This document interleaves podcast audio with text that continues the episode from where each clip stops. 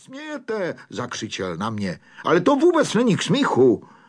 Jsem přesvědčen, že přijde doba a možná velmi brzo, že lidé pochopí a budou se divit, jak mohla existovat společnost, ve které bylo přípustné takové porušování veřejného klidu, jakého se beztrestně dopouštějí ženy, když přímo dráždí smyslnost zkrášlováním svého těla.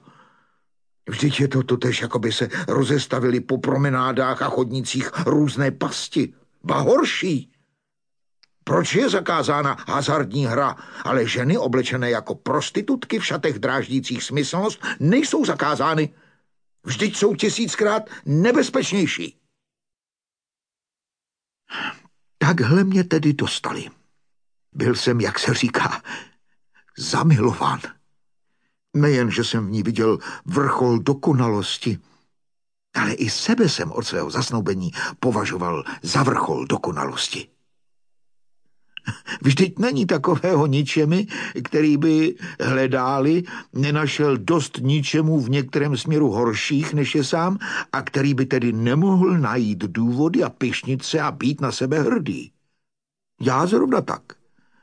Neženil jsem se pro peníze, jako se pro peníze nebo protekci ženila většina mých známých. Já jsem byl bohatý, ona chudá. To byla jedna věc. Druhá věc, na kterou jsem byl pišný, bylo to, že druzí už při sňatku měli úmysl žít dál v stejném množenství, v jakém žili před sňatkem, kdežto já jsem měl pevný úmysl žít po svatbě jen se svou ženou.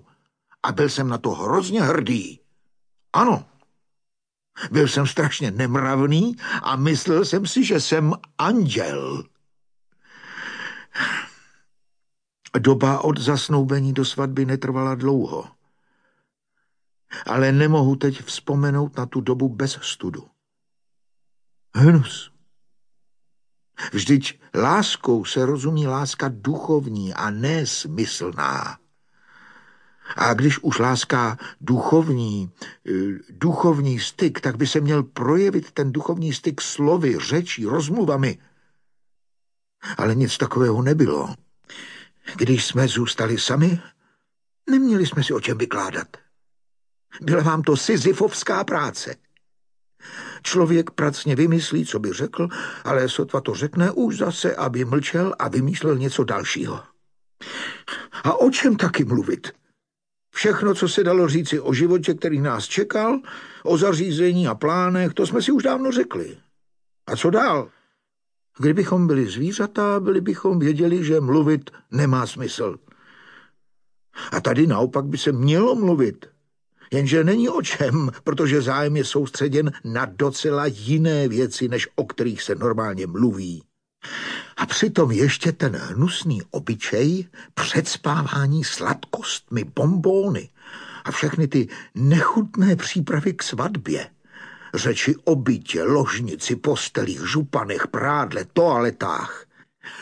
Musíme uvážit, že při sňatku podle domostroje, jak mluvil ten starý kupec, peřiny, výbava, postel, všechno to jsou pouze podrobnosti spjaté se svátostí.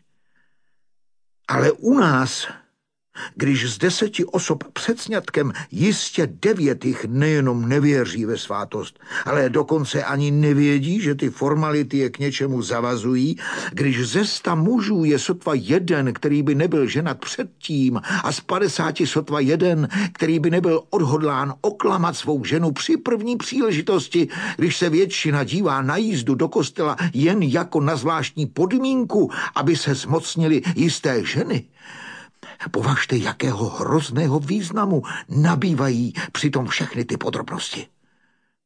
Ukáže se, že jde právě jen o to. Ukáže se, že je to jakýsi obchod.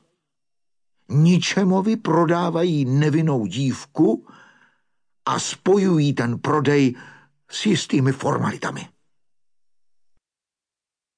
Tak se žení všichni, tak jsem se oženil i já a začaly opěvované líbánky. Už ten název, jaký je hnusný, zasýpal v stekle. Chodil jsem kdysi v Paříži po zábavních podnicích a zašel jsem se podívat podle plakátů na vousatou ženu a vodního psa.